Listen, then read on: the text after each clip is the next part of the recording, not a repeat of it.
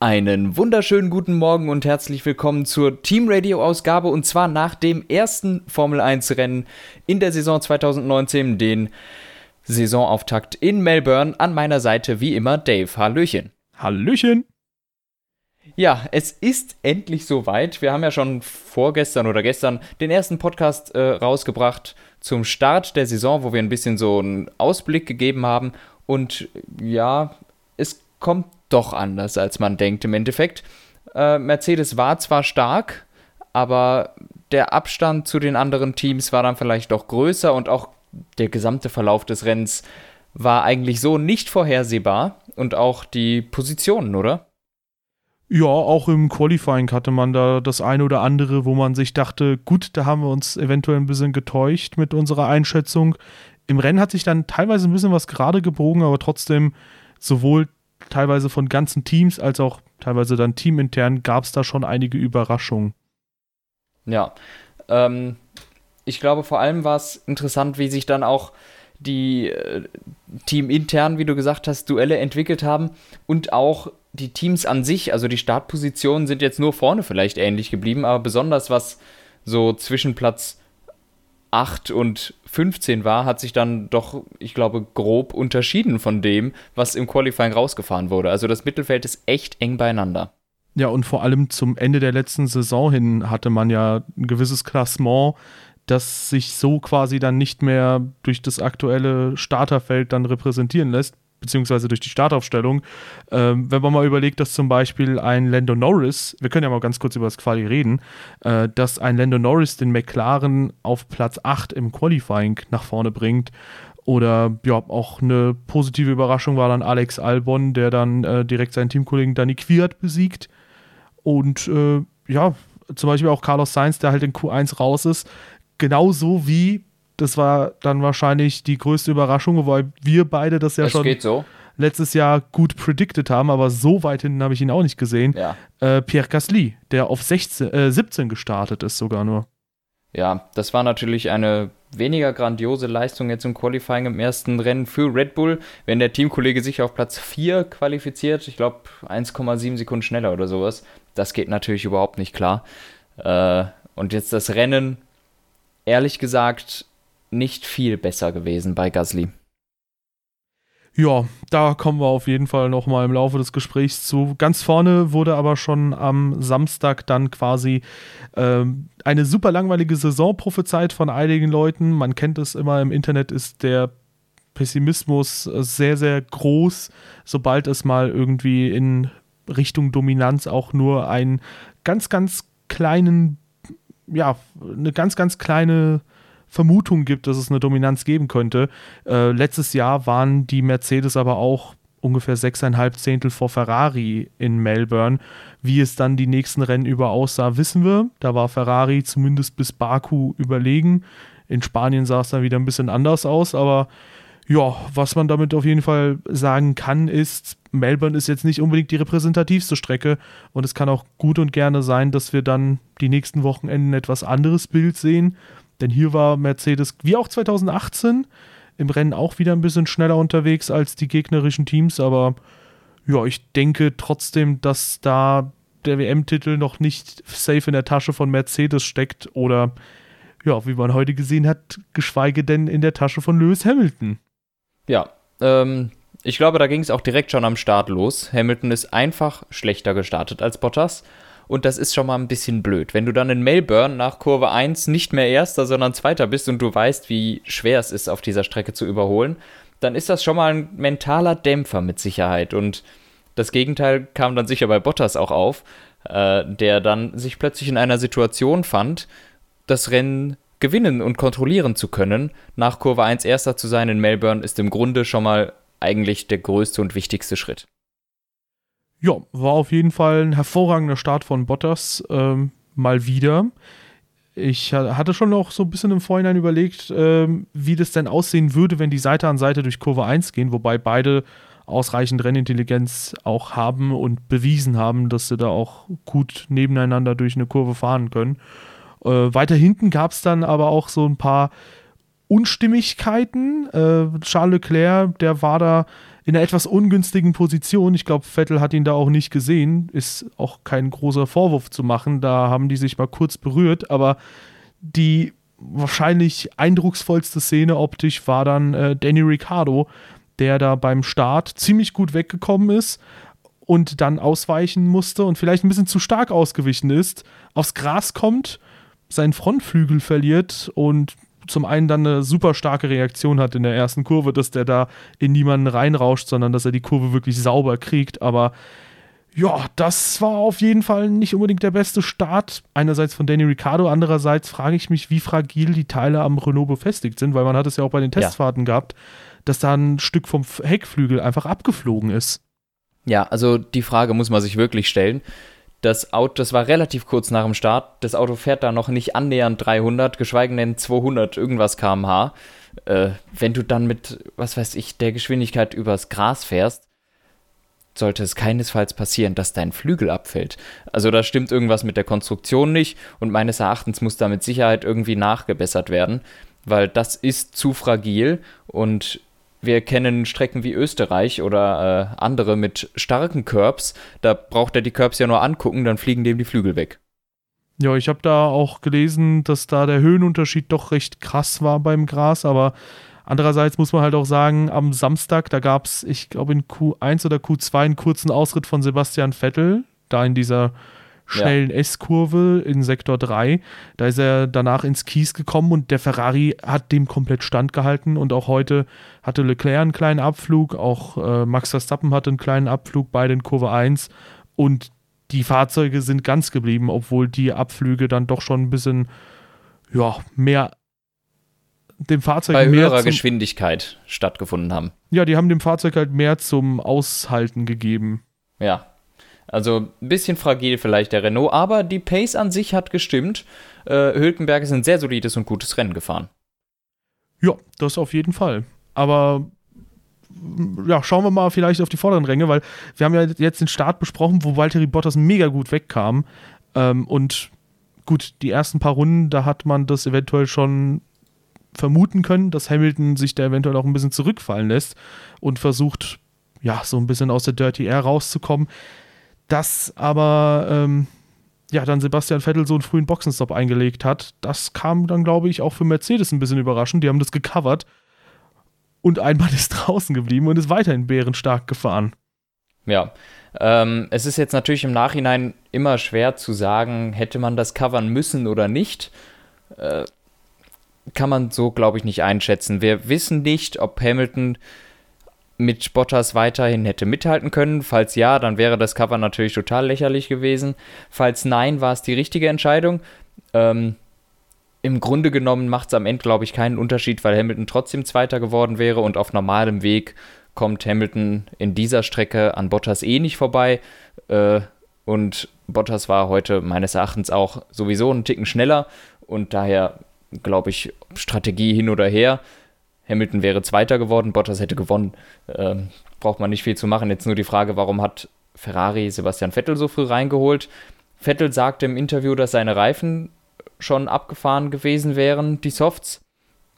Ja, fände ich ein bisschen hart. Also kann ich mir eigentlich nicht vorstellen, wann waren das, Runde 15 oder so?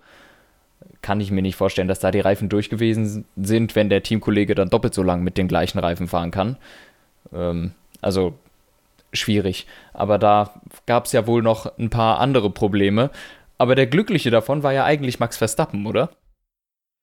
Ja, Max Verstappen und Bottas sowie auch Leclerc, die sind halt dann rundenlang weitergefahren und Verstappen unter anderem, der konnte dann auch, nachdem Bottas mal an der Box war, kurz mal das Rennen anführen und ja, man hat auch gesehen, die Leute, die halt länger auf den Supersofts geblieben oder auf den Softs geblieben sind, jetzt muss man sich umgewöhnen, jetzt sind die roten Reifen die Softs, die haben auf jeden Fall den richtigen Call gehabt und konnten auch entsprechend ihre Pace umsetzen.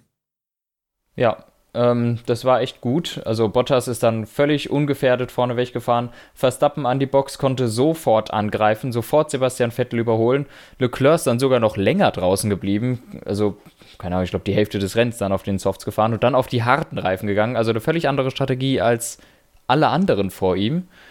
Und das hat aber gut funktioniert. Die Pace auf den harten Reifen bei Leclerc war gut.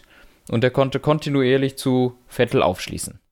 Ja, ich vermute, da hat man halt einfach auch mal testen wollen, wie das denn jetzt mit den Reifen ausschaut, ob man da eventuell auf einem speziellen Reifensatz Probleme hat. Weil das war auch so ein bisschen meine Vermutung, zum einen auch bei Hamilton, weil der halt unter Druck gesetzt wurde von Vettel, wo ich mir gedacht habe, okay, eventuell funktioniert der Mercedes halt nur auf den Softreifen, die jetzt in Melbourne verwendet wurden, gut, und auf den Medium-Reifen, auf den gelb markierten Reifen tut er sich ein bisschen schwer, der Mercedes. Aber da hat man ja auch gesehen, okay, eventuell hat Vettel am Anfang die Reifen zu stark gepusht, weil zum Ende hin sind die ihm ja komplett ausgegangen. Er meinte, das letzte Drittel hat er gar keinen Grip. Und wie du schon sagst, also Verstappen, der hat ein schönes Manöver dann hingelegt. Ich muss echt sagen, das war richtig, richtig beeindruckend. Und hat den Vettel sich auch super zurechtgelegt. Tolles Überholmanöver und holt damit auch dann das erste Honda-Podium in der hier in der Hybrid-Ära. Das war auch krass. Ja, es war ja nur eine Frage der Zeit, dass es direkt im ersten Rennen passiert, hätte ich nicht gedacht, aber finde ich super. Honda hat, glaube ich, über die Winterpause den größten Schritt von allen gemacht. Die scheinen einen riesen Step Forward gemacht zu haben. Die Topspeed ist quasi auf einem Niveau von den Mercedes und also die Pace und die Power vor allem da stimmt jetzt wirklich. Jetzt müssen sie nur noch ein bisschen mehr Downforce finden, aber Helmut Marko hat schon gesagt, das wird ein leichtes sein, in den nächsten paar Rennen jetzt auch die Downforce zu finden, jetzt wo das Grundpaket im Grunde stimmt. Ja, fand ich auch interessant, das so zu hören, weil man ja immer davon ausgeht, dass Red Bull vor allem beim Chassis richtig stark ist, dass er dann gesagt hat, yo, wir mussten halt immer versuchen, diesen Topspeed-Nachteil, den wir bei Renault hatten, dadurch auszugleichen, dass wir eben den Luftwiderstand minimieren. Aber das wäre echt zu wünschen, dass Red Bull dann auch einen passenden Entwicklungspfad findet und dem auch folgt und jetzt auch neue Möglichkeiten hat, weil ja, am Ende könnte vielleicht ein Red Bull da ganz, ganz oben stehen und ich glaube, wir wissen auch schon welcher, weil wir haben das auch schon mal kurz angerissen. Gasly, nach einem nicht so starken Qualifying ist er dann auch nicht so gut ins Rennen gestartet, ist er, glaube ich, auf den Mediums oder auf den Softs losgefahren. Medium. Mediums, also die oder gelben. Hard. Mediums oder hart, ja genau, die Mediums waren es. Ihr müsst es entschuldigen, weil das, in meinem Kopf sind die gelben Reifen immer noch die Softs, deswegen bin ich da irritiert. Ja, aber man muss einfach nur mal kurz umdenken. Ja, und war dann am Ende auch auf den Softreifen, also auf den rot markierten Reifen. Und während der Teamkollege auf gleichen Reifen, nur ein bisschen frischer, an einem Ferrari vorbeikommt, schafft es Pierre Gasly dann nicht auf den weichsten Reifen gegen Kvyat auf harten Reifen, also auf weiß markierten Reifen, vorbeizukommen.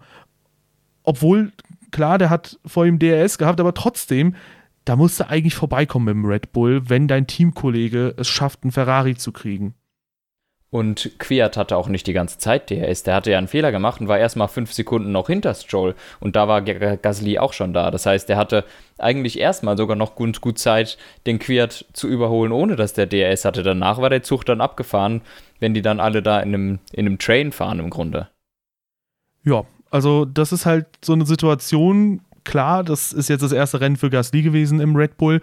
Anfangsschwierigkeiten kann man da natürlich haben, obwohl manch einer sagt, dass er da den Honda-Motor schon ganz gut kennt. Aber das Ding ist halt, das darfst du dir bei Red Bull nicht erlauben und insbesondere nicht, wenn Red Bull gerade so ein bisschen aufatmen kann, ein bisschen in Richtung WM denkt.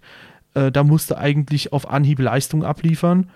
Und ich kann mir da schon vorstellen, wenn das so bleiben sollte, möchten wir den Teufel noch nicht an die Wand malen, aber dass wir sogar eine Sensation erleben, dass vielleicht sogar Daniil Kvyat irgendwann im Red Bull sitzt im Laufe der Saison, wenn da keine klare Leistungssteigerung erfolgt. Jetzt kommt Bahrain, da hat Gasly im letzten Jahr sein bestes Ergebnis der Saison abgeliefert, einen 4. Platz. Wenn er das wiederholen kann, einen 4. Platz, dann wäre, glaube ich, Red Bull wieder recht zufrieden, aber ansonsten ist zumindest die potenzielle Möglichkeit gegeben, dass wir dann bald auch sogar nochmal Daniil Kvyat im Toro Rosso sehen, was natürlich ziemlich krass wäre. Im Red Bull. Red Bull, ja. Ja, stimme ich dir so zu. Natürlich jetzt eine interessante Entwicklung. Es bleibt allerdings dennoch zu hoffen, dass sich die Pace von Gasly noch steigert und dass da dass der sich nach und nach auch wieder ranrobbt an Verstappen. Denn das, was jetzt im Moment ist, einer, der ums Podium fährt und der andere kommt nicht in die Punkte, kann nicht im Sinne von Red Bull sein.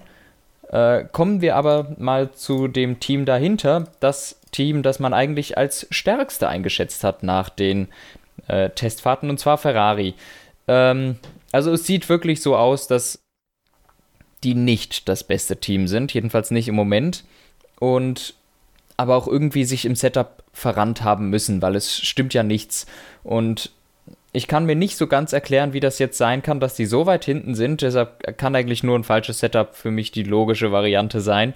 Aber vielleicht steckt da doch mehr dahinter und die sind einfach nicht so gut. Wir werden es erst in 2 Wochen in Bahrain wissen. Das ist dann wieder eine Strecke, die Ferrari in der Vergangenheit sehr gut geschmeckt hat. Und ja, bei Ferrari hatten wir ein sehr zweigeteiltes Bild. In der ersten Rennhälfte war Leclerc spürbar langsamer als Vettel. Und in der zweiten Rennhälfte hat sich das Ganze genau umgedreht, sodass sie quasi zeitgleich ins Ziel gekommen sind. Wenn auch mit einem kleinen Bremser da drin natürlich.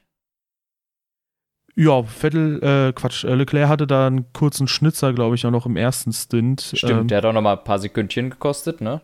Jawohl, wo auch Magnussen nochmal rankam. Das war sogar ziemlich zu Rennbeginn. Da war Magnussen dann nur noch 3 Sekunden entfernt von Leclerc, wo ich mir dachte, huiuiui, das ist nochmal glimpflich ausgegangen. Später hatte er halt dann die harten Reifen drauf, Vettel die Medium-Reifen, auch noch deutlich länger als dann Leclerc die harten. Und ja, eigentlich wäre dann Leclerc im Rennverlauf auch vorbeigekommen. Das hat auch Sebastian Vettel dann im Interview mit RTL so gesagt. Nur hat Leclerc sogar proaktiv gesagt, soll ich jetzt hinter Vettel bleiben? Und das Team hat gesagt, jo, bleib hinter Vettel. Und Ferrari hat es ja angekündigt, dass man dann zugunsten von Vettel erstmal entscheiden wird am Anfang der Saison. Das haben sie dann auch gemacht. Gut, kann man zweigeteilter Meinung sein natürlich, aber weiß nicht, wenn die es schon im Vorhinein so ankündigen, dann ist es halt, glaube ich, unsinnig, das so zu kritisieren. Andererseits, weiß nicht, im ersten Rennen hätte man halt eventuell den Schnelleren vorbeilassen können oder halt die Leute frei kämpfen lassen können. Oder aber, ja, weiß nicht, man hat halt entschieden, okay, wir haben ja jetzt bei Sebastian ein bisschen Mist gebaut mit der Strategie und lassen den halt vorne. Ja, wie auch immer die Abläufe da sind. Ich bin mir sicher, aufgrund der Tatsache, dass Leclerc schon gefragt hat, ob er hinten bleiben soll oder nicht, das Ganze ist mit Sicherheit im Vorfeld abgesprochen gewesen. Also das war nicht so, dass die auf eine Situation gekommen sind, die unklar gewesen ist, sondern da muss im Vorhinein schon klar gewesen sein, wie wird gehandelt, wenn gegen Ende des Rennens Leclerc schneller ist als Vettel und auf ihn aufschließt. Ansonsten würde ich das nicht fragen als Fahrer. Der wusste sicher, wir haben da ja was ausgemacht. Jetzt frage ich nochmal nach, soll ich hinten bleiben, ja oder nein? Ja, okay. So, das klingt für mich stark danach, das ist was man vorher schon ausgemacht hatte. So wie Mercedes das eigentlich auch immer handhabt. Im Grunde jede Möglichkeit vorher im Fahrerbriefing, also im privaten Fahrerbriefing irgendwie durchgehen, was für mich im Management von Ferrari eigentlich erstmal gut ist, weil so einen Plan hatten sie eigentlich in den letzten Jahren nie, was passiert, wenn. Ich fand das jetzt eigentlich ganz gut. Dennoch, unschön ist es natürlich im ersten Rennen, eine Teamorder rauszuhauen. Ich meine, Mercedes hat da im letzten Jahr irgendwann gegen Mitte der Saison angefangen. Ferrari macht es jetzt im ersten Rennen, was meines Erachtens einfach zu früh ist, weil, du weißt nicht, was passieren kann in den nächsten Rennen. Aber erstmal, Punkte haben sie nach Hause geholt, das ist in Ordnung. Dennoch, die Pace ist ernüchternd. 1 Minute hinterm Führenden, beide Ferraris. Das ist ein Schlag ins Gesicht nach den Testfahrten. Ja, also wir haben ja, oder zumindest vor dem Rennen, habe ich eben kurz mal gesagt, wir hatten einige Sieger, einige Verlierer. Ferrari gehört auf jeden Fall zu den Verlierern. Was ich nicht ganz verstanden habe, da habe ich halt einen Tweet gelesen von Araba, dem englischsprachigen YouTuber. Was ich ganz smart fand eigentlich, ist, warum hat Leclerc nicht erstmal einen Angriff gewagt und erstmal darauf gewartet, dass das Team dann später sagt, yo, Charles, lass Sebastian vorne, weil klar, einerseits ist es sehr nett, dass er quasi Rücksicht auf die Teamorder nimmt. Andererseits muss man sich halt auch mal zurückerinnern an 2013 war es, Multi-21, wo auch Sebastian Vettel sich dann damals im zweiten oder dritten Rennen nicht an die Absprache bei Red Bull gehalten hat. Und so sehr ich das halt damals auch nicht gut fand, muss man halt trotzdem sagen, es geht halt um die WM und weiß nicht, ich glaube, da muss man auch einen gewissen Biss haben und da wurde auch heute zum Beispiel viel über das Duell Hülkenberg gegen Ricciardo gesprochen am Ende bei RTL. Ich denke, dass man da schon so ein bisschen dann auch vielleicht die Hörner ausfahren muss und sagen muss, hey, ich bin hier teamintern auf jeden Fall auch da und ich ordne mich hier nicht unbedingt immer unter oder ich warte zumindest auf eine klare Ansage im Rennen, bevor ich das dann mache. Also ich hätte das, glaube ich, recht smart gefunden, wenn er das dann im Rennverlauf so gemacht hätte, dass er es selbst nicht fragt, sondern erstmal wartet, bis Ferrari ihn darauf aufmerksam macht. Ja, ich weiß nicht. Also ich bin mir ziemlich sicher, dass meine Theorie von vorhin recht stimmig ist, dass es da bestimmt eine Absprache gegeben hat, weil ansonsten, ich frage doch nicht nach, ob ich meinen Teamkollegen überholen darf. Ja, klar, aber das gab es ja damals in Malaysia 2013 auch.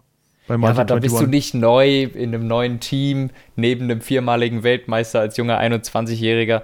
Ich glaube schon, dass der auch Respekt hat vor seinen Chefs und will jetzt nicht direkt den Krawallhahn da raushängen lassen. Ja, das kann auf jeden Fall auch sein. Leclerc wurde auch so ein bisschen unterstellt teilweise, dass er dann ein bisschen zu selbstsicher vor dem richtigen Schlagabtausch wurde, weil er hat ja gesagt, ey, ich bin bereit, mich dieser Herausforderung zu stellen und so weiter und so fort, was ja einfach nur selbstbewusst ist. Aber da hat man jetzt auch gesehen, der Typ ist auf jeden Fall sehr bodenständig und ja, zur Not arbeitet er im Moment noch zugunsten des Teams und bald muss man mal schauen, wie es aussieht, wenn die beiden um Siege mitfahren. Ja, eben, da sieht es dann sicher anders aus, aber erstmal ist das meines Erachtens in Ordnung, auch wenn ich sagen muss, im Grunde im ersten Rennen finde ich es nicht in Ordnung. Ne, das Verhalten von Leclerc und Ferrari, okay, es ist abgesprochen, aber im ersten Rennen eigentlich für mich zu früh.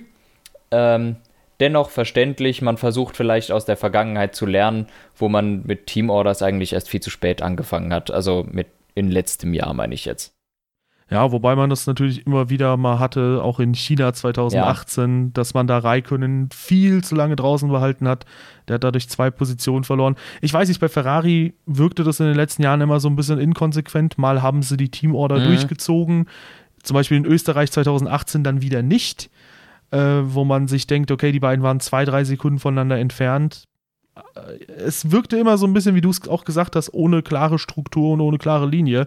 Was machen sie denn jetzt? Auch Hockenheim 2018 war sowas, die lassen Sebastian Vettel erst 5 Runden hinter Räikkönen herfahren und dann sagen sie erst, yo, Kimi, lass den Sepp mal vorbei. Also man weiß es nicht. Man kann jetzt nur hoffen, dass Ferrari, und da stimme ich dir zu, wirklich eine klare Linie verfolgt, ob es jetzt die ist, zu sagen, hey, wir setzen fest auf einen Fahrer, was sehr schade wäre, oder dass sie halt sagen, jo, bei uns dürfen die Fahrer frei fahren, oder zur Not bekommt der halt die bessere Strategie hat und vielleicht noch die Aussichten darauf hat, was jetzt hier nicht gegeben war, eine bessere Position zu holen, den lassen wir dann immer vorbei, also quasi von Rennen zu Rennen entscheidend. Ja, und eine Sache habe ich aber, glaube ich, noch zu dem ganzen Dings. Es tauchen jetzt seit Mitte des Rennens und auch immer wieder irgendwelche Stimmen im Internet auf, die behaupten, es hätte Probleme gegeben bei Sebastian Vettels Auto, was allerdings nirgends bestätigt ist. Im Gegenteil, es ist sogar, was ist das Gegenteil von bestätigen? Vettel hat bestätigt, dass es keine Probleme gab. Mit dem Motor zumindest. Mit der Power Unit hat er auch sogar gesagt. Also es gab keine Probleme mit dem Auto, da können wir diesen Gedanken schon mal den Stecker ziehen. Es war nicht so, dass es einen technischen Defekt gegeben hätte bei Sebastian Vettel, sondern wir zwei gehen eher davon aus, dass die Reifen da der Schuldige gewesen sind. Denn wir haben gesehen, nach seinem sehr, sehr, sehr frühen Boxenstopp war Vettel flott unterwegs, hat die Lücke zu Hamilton sofort geschlossen und ist dann sehr lange auch in seiner verwirbelten Luft gefahren. Wir gehen davon aus, dass genau da die Reifen einfach überansprucht wurden, keinen Grip mehr geboten haben und somit im Grunde die Pace auch den Bach runtergegangen ist. Ja, also ich habe da auch kurz mal mich erkundigt, wo das denn herkommt. Bei RTL wurde halt gesagt, dass die LEDs, oder bei RTL kam das irgendwie zum Anklang, und die LEDs sollen recht früh ausgegangen sein oder angegangen sein, die ja signalisieren, dass das ERS quasi nicht mehr genutzt wird.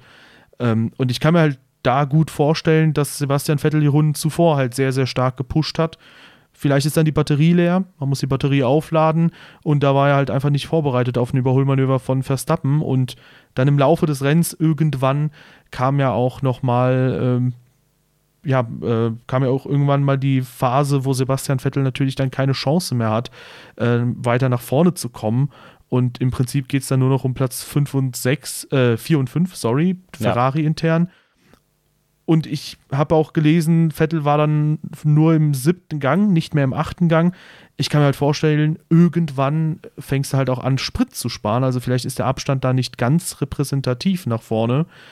Aber ja, ich glaube auch eher, dass man sich da ein bisschen verkalkuliert hat, was so die Reifen angeht. Ja, also viel Lärm um nichts. Ich halte mich da eher an die offiziellen Sachen. Wenn Funksprüche kommen wie, warum sind wir so langsam? Und die Antwort ist, wir wissen es nicht, und im Interview später gesagt wird, wir hatten keine Probleme mit dem Auto, kein technischer Defekt, dann glaube ich diesen Fakten von Ferrari und Sebastian Vettel eher als irgendwelchen Leuten, die meinen, im Internet irgendwas gelesen zu haben. Ja, was man aber gelesen hat, ich glaube, das kam sogar von einer etwas zuverlässigeren Quelle, ist, dass Ferrari schon im Vorhinein zum Wochenende hin leicht den Motor gedrosselt hat, weil sie mit Zuverlässigkeitsproblemen gerechnet haben, wo ich mich jetzt direkt mal an dich wenden würde und fragen würde, gilt das denn für alle Ferrari-betriebenen Teams oder gilt das nur fürs Werksteam? Hervorragende Frage. Denn ich kann mal meinen Gedankengang erläutern. Ja. Wenn man sich das mal anschaut, ich meine, man hat sehr viel darüber diskutiert, okay, Mercedes hat gesandbagged und so weiter und so fort. Die Theorie kann man gerne vertreten. Was ich allerdings gerne anführen würde, ist, Ferrari ist nur eine halbe Minute. Also selbst wenn man jetzt mal Vettel aus der Rechnung rausnimmt, ja, Leclerc ist eine halbe Minute vor Magnussen. Und das ist kein Abstand, wie es einem Ferrari gerecht wird eigentlich. Ja, dann sieht es aber eher so aus, als wäre es nur bei Ferrari gedrosselt gewesen, ehrlich gesagt. Ja, würde ich nämlich auch vermuten. Und oder Setup-Probleme. Also für mich spricht halt alles dafür, dass wir hier noch bei weitem nicht das gesehen haben, was Ferrari im Laufe der Saison abrufen wird. Ja, ich glaube, bei Ferrari ging dieses Wochenende einfach einiges in eine falsche Richtung. Und zwar sowohl chassis-technisch als auch motorentechnisch. Auch wenn die Frage ist, kriegen die den Motor auch wieder hin? Weil das mit den Zuverlässigkeitsproblemen, das stimmt. Das habe ich auch gehört und gelesen. Und es ist auch so gewesen, dass die ja in den Testfahrten sehr schnell waren, aber in der Tat auch Zuverlässigkeitsprobleme hatten. Das Auto ist ab und zu mal stehen geblieben. Also der Ferrari-Motor ist noch nicht so ganz bombenfest. Und da finde ich es nur verständlich, dass man gerade im ersten Rennen, wo man noch anfängt, das Auto zu verstehen, wir hatten nur wenig Testtage, dass man da erstmal auf Nummer sicher geht und das Auto versucht, sich ans Ziel zu bringen, indem man einfach die Motorleistung ein bisschen drosselt und schont. Ja, und insbesondere auch überraschend nach 2018, wo, wenn man mal zurückdenkt, außer bei beim Brasilien Grand Prix bei Vettel nichts schiefgelaufen ist motorenseits. Also ja, da lief alles super. Ja, und da war es, glaube ich, sogar auch nur ein Sensor oder sowas. Ja. Stimmt, der hatte kein einziges technisches Problem ansonsten. Vielleicht jetzt zu viel Risiko gegangen? Möglicherweise. Vielleicht hat man sich zu sehr darauf ausgeruht, dass der Motor halten wird und hat jetzt ein bisschen zu viel Leistung rauspressen wollen. Ich glaube, im Sinne der WM kann man einfach nur hoffen, dass sowohl Red Bull als auch Ferrari dann Schritte nach vorne machen und dass man dann in den künftigen Rennen auch vielleicht diese Zweikämpfe oder diese Konstellation, die es jetzt um P2 gab, oder um P4, dass man die dann auch nochmal um P1 sieht und da kommt auf jeden Fall, denke ich mal, ein bisschen mehr Spannung noch zusätzlich auf. Was ich aber, um auf das Thema nochmal kurz einzugehen, weil wir können ja mal kurz über diese Jagd nach der schnellsten Runde sprechen.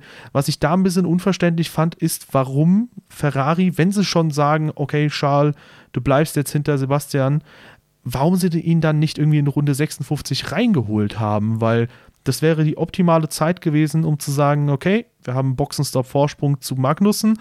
Wir holen nicht rein und wir holen nicht 18 Punkte, sondern wir holen 19 Punkte fürs Team. Sorry. Nicht 22, sondern 23. Ich habe immer im Kopf, dass es um Platz 5 und 6 ging, weil ich Red Bull stärker sehe, aber ja, egal, das hatten wir schon. Ja, ich habe keine Antwort dafür. Ich verstehe nicht, warum die das nicht gemacht haben. Ja. Bei Bottas kann man es ja auch verstehen, weil... Klar, da hätte ich es auf keinen Fall gemacht. Ich hätte Bottas niemals reingeholt. Der braucht ja nur einen schlechten Boxenstopp zu haben und dann ist Hamilton vorne. Nie im Leben wäre ich an Bottas Stelle reingekommen. Ja, aber bei Ferrari zur Not hätte man mit Sicherheit auch nochmal an Magnussen vorbeigekonnt.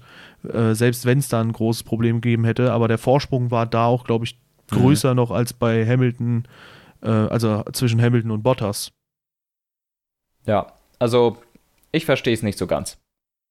Ja, aber wo wir schon bei Magnussen sind, können wir mal kurz über Haas quatschen. Die haben nämlich das einzige Mittelfeldfahrzeug gehabt, das nicht überrundet wurde mit Magnussen und leider aber auch ein Déjà-vu, nämlich hatten sie letztes Jahr 2 ausfallende Fahrzeuge durch falsch montierte Reifen in Melbourne. Da haben sie 22 potenzielle Punkte verspielt.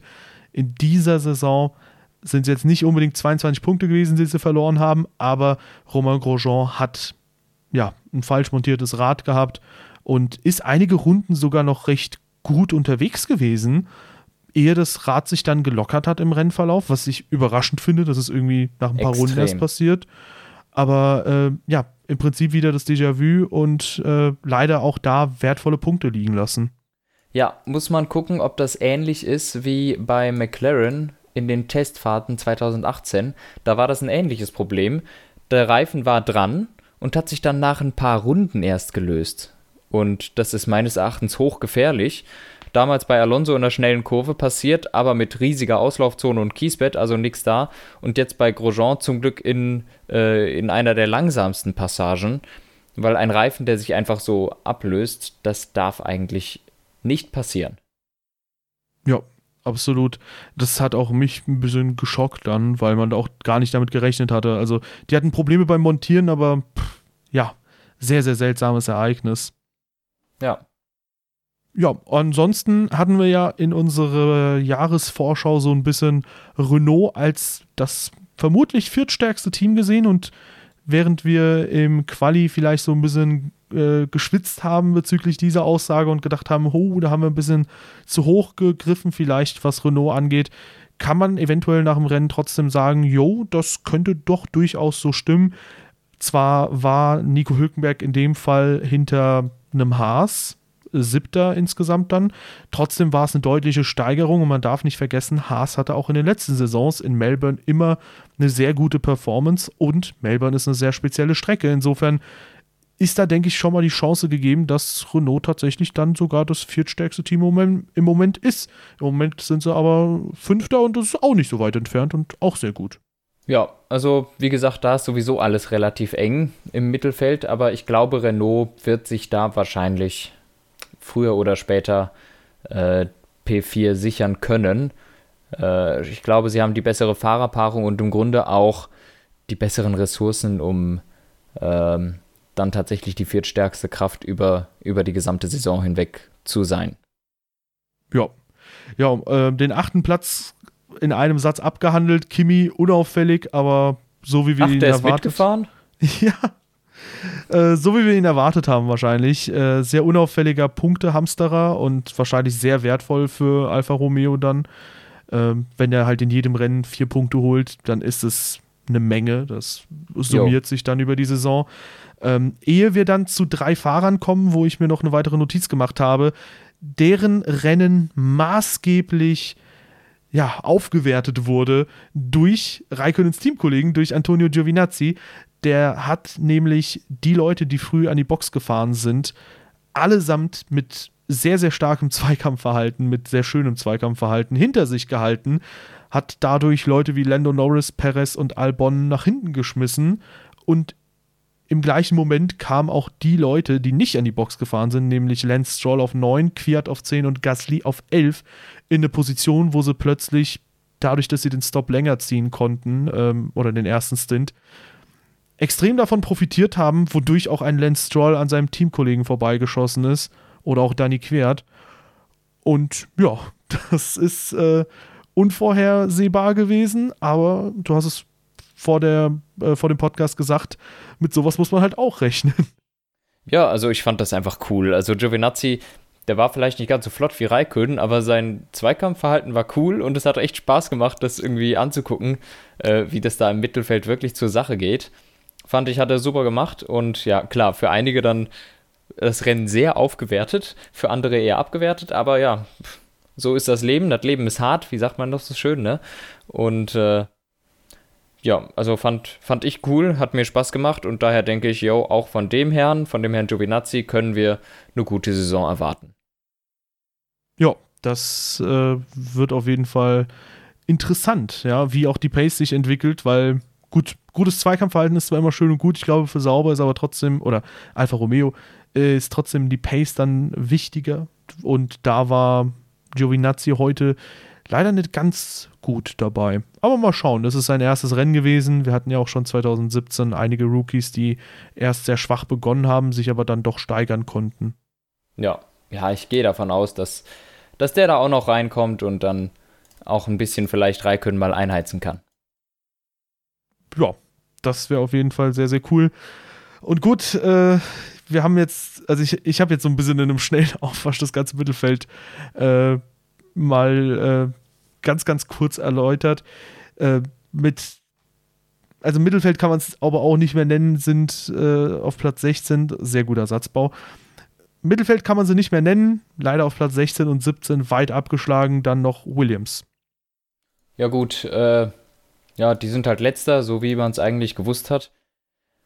Robert Kubica überrundet worden vom Teamkollegen, wobei du mich vorhin auch schon dann darauf hingewiesen hast, dass da wohl was am Auto kaputt gewesen ist, schon in den Trainings und im Qualifying vielleicht leichte Scheiden am Unterboden gehabt und Williams ist nicht in einer finanziellen Situation, dass sie Ersatzteile haben. Daher ist wohl Kubica mit einem leicht angeschlagenen Auto gefahren, dennoch eine Runde Rückstand zum Teamkollegen ist immer noch viel zu viel, auch wenn du ein bisschen kaputtes Auto hast, aber vielleicht wird auch der noch reinkommen und wir warten mal die nächsten Rennen ab, wie sich das entwickelt.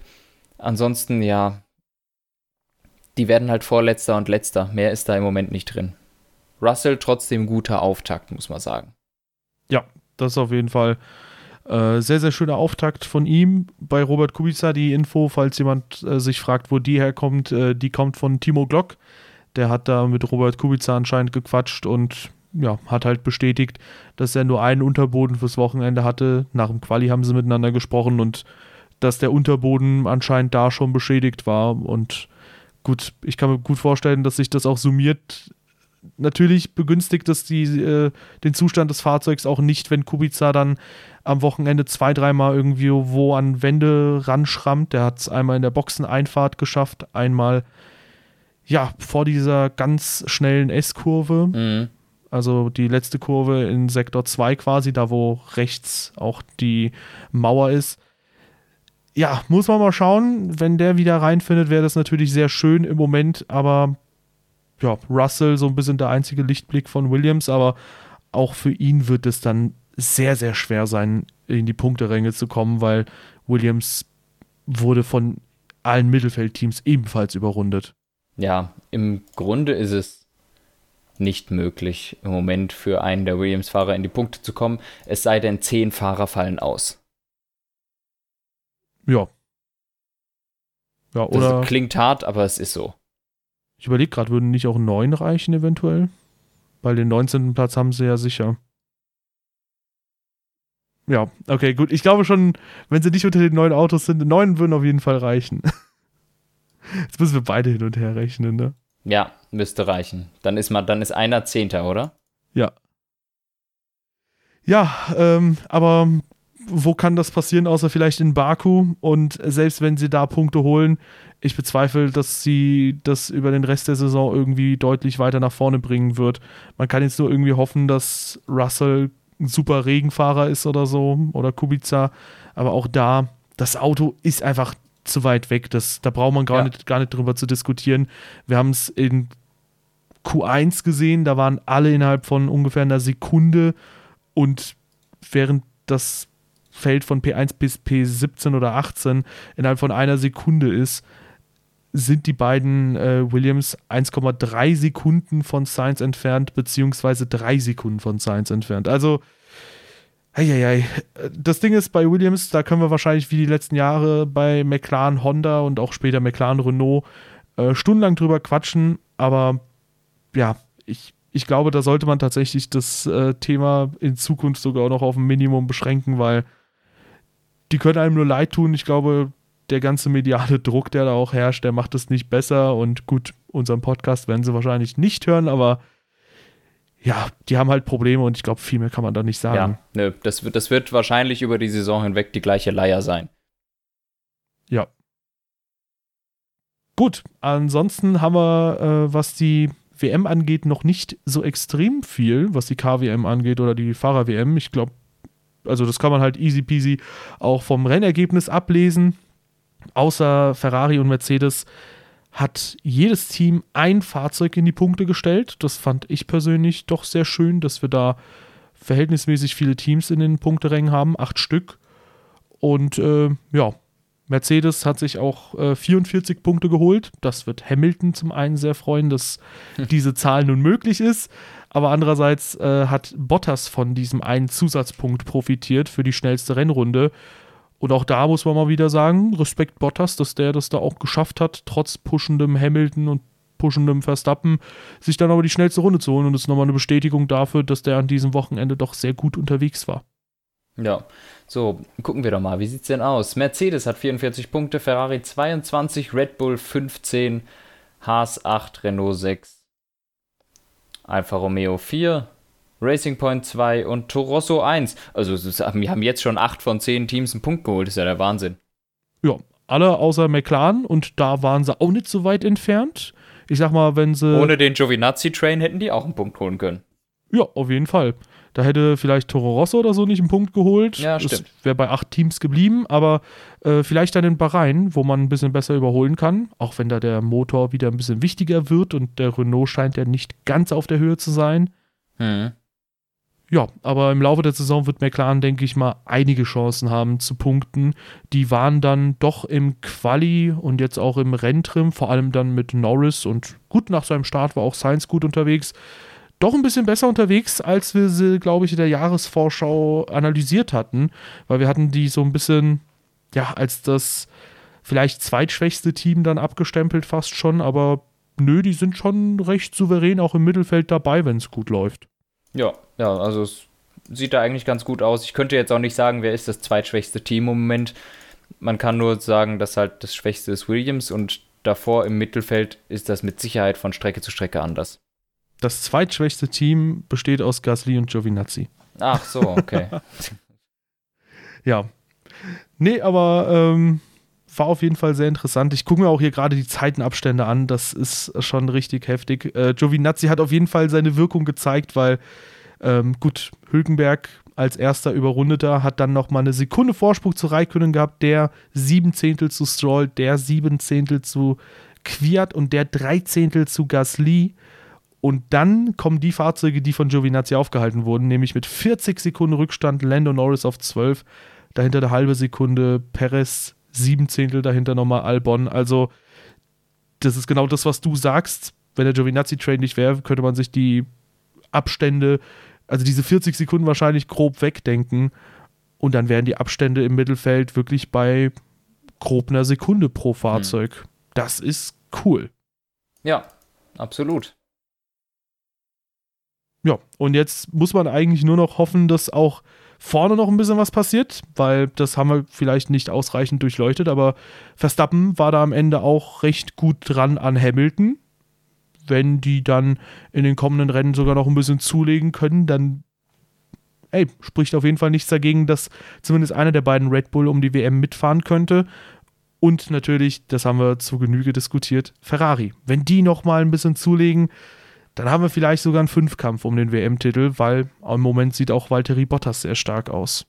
Ja, wär doch nicht schlecht. Ich finde es sehr cool, ja. Würde ich befürworten, das Ganze. Ja. Eine Sache, die wir nochmal hervorheben könnten, die wir, glaube ich, nicht so erwähnt haben. Nico Hülkenberg hat im ersten Qualifying Daniel Ricciardo besiegt. So gesehen dann auch im Rennen gewonnen, weil er halt als einziger dann auch keinen Mist gebaut hat. Ja, starke Sache. Ja, absolut. Natürlich Ricciardo immer noch das erste Rennen für Renault, muss ich noch reinfinden, aber Nico Hülkenberg hat schon mal gezeigt, an mir fährst du nicht so einfach vorbei und ja, ich freue mich auf das Teamduell. Ich glaube, da freuen wir uns alle drauf, Hülkenberg, Ricciardo. Das ist echt ein cooles Duell zwischen den beiden. Ja, also ich bin auch gespannt auf die kommenden Rennen. Ja, die verschiedenen Teamkonstellationen, da wird es echt richtig, richtig interessant. Auch bei Haas, auch wenn sich da nichts verändert hat, sowie bei Mercedes, auch da hat sich ja nichts verändert, bin ich echt gespannt auf die weiteren Entwicklungen, weil ja, bereits im letzten Jahr hat man ja gesehen, okay, Magnussen, der kann auch mal schneller als Grosjean. Im vorigen Jahr war dann Grosjean weiter vorne. Jetzt ist es im Moment zumindest wieder Magnussen, wobei die zwei sich nicht viel genommen haben. Auch bei Mercedes, da geht es drunter und drüber. Ich glaube, wir können da schon eine sehr, sehr spannende Saison erwarten. Glaube ich auch. Und ja, mal schauen. Selbst wenn Mercedes dominant sein sollte, es gibt, glaube ich, genügend Sachen in der aktuellen Saison, auf die man schauen kann, die ebenfalls sehr, sehr spannend sind. Ja. Ich glaube, damit haben wir es. So mehr oder weniger für heute. Jawohl. Und ich überlasse dir gerade mal das Wort. Okay, ja, dann übernehme ich mal wieder schnell die Abmod. Also, wenn ihr noch nicht genug habt von Team Radio, dann checkt auf jeden Fall unsere Social-Media-Kanäle aus. Die sind in der Beschreibung verlinkt, Twitter sowie Instagram. Außerdem könnt ihr uns auf verschiedenen Kanälen hören. Das heißt, wenn ihr das jetzt auf YouTube hört und sagt, ey, ich höre euch dann doch lieber auf iTunes oder ja, weiß nicht, auf Soundcloud oder vielleicht Podcast Addict, wenn ihr dann Android-Handy habt, dann könnt ihr das selbstverständlich tun. Ihr könnt die Podcasts auch runterladen, auch die Funktion stellen wir dann zumindest auf Soundcloud zur Verfügung. Ich weiß nicht, ob es auf anderen Plattformen geht, dann verbraucht ihr auch unterwegs kein Datenvolumen. Und ansonsten haben wir natürlich unser Tippspiel in der Beschreibung verlinkt. Da könnt ihr selbstverständlich auch gerne mitmachen, gerne eure Tipps abgeben. Noch ist ja erst ein Rennen gelaufen, das heißt, ihr habt, selbst wenn ihr nach einem Rennen einsteigt, noch gute Chancen, euch am Ende ganz, ganz, ganz nach vorne zu setzen. Und außerdem checkt selbstverständlich auch unseren Discord-Server aus. Da wurde auch heute wieder sehr, sehr aktiv über das Rennen diskutiert. Ich habe da auch immer wieder ein bisschen zwischenkommentiert. Und ja, da kann man auch sehr viel über andere Motorsportserien oder halt speziell über die Formel 1 quatschen. Jo. Und damit haben wir es eigentlich für heute. Und wir hören uns demnächst wieder, spätestens zum Grand Prix in Bahrain. Ich glaube, der ist in 2 Wochen. Bis dahin wünsche ich euch noch eine schöne Zeit und bis dann. Macht's gut.